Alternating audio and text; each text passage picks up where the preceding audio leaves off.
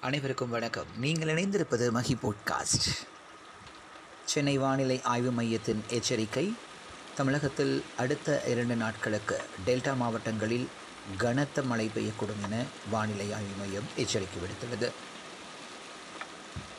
தமிழகத்தில் மேலும் இரண்டு நாட்களுக்கு டெல்டா மாவட்டங்களில் மிக கனமழை இருக்கும் என சென்னையில் வானிலை ஆய்வு மையம் எச்சரிக்கை விடுத்துள்ளது.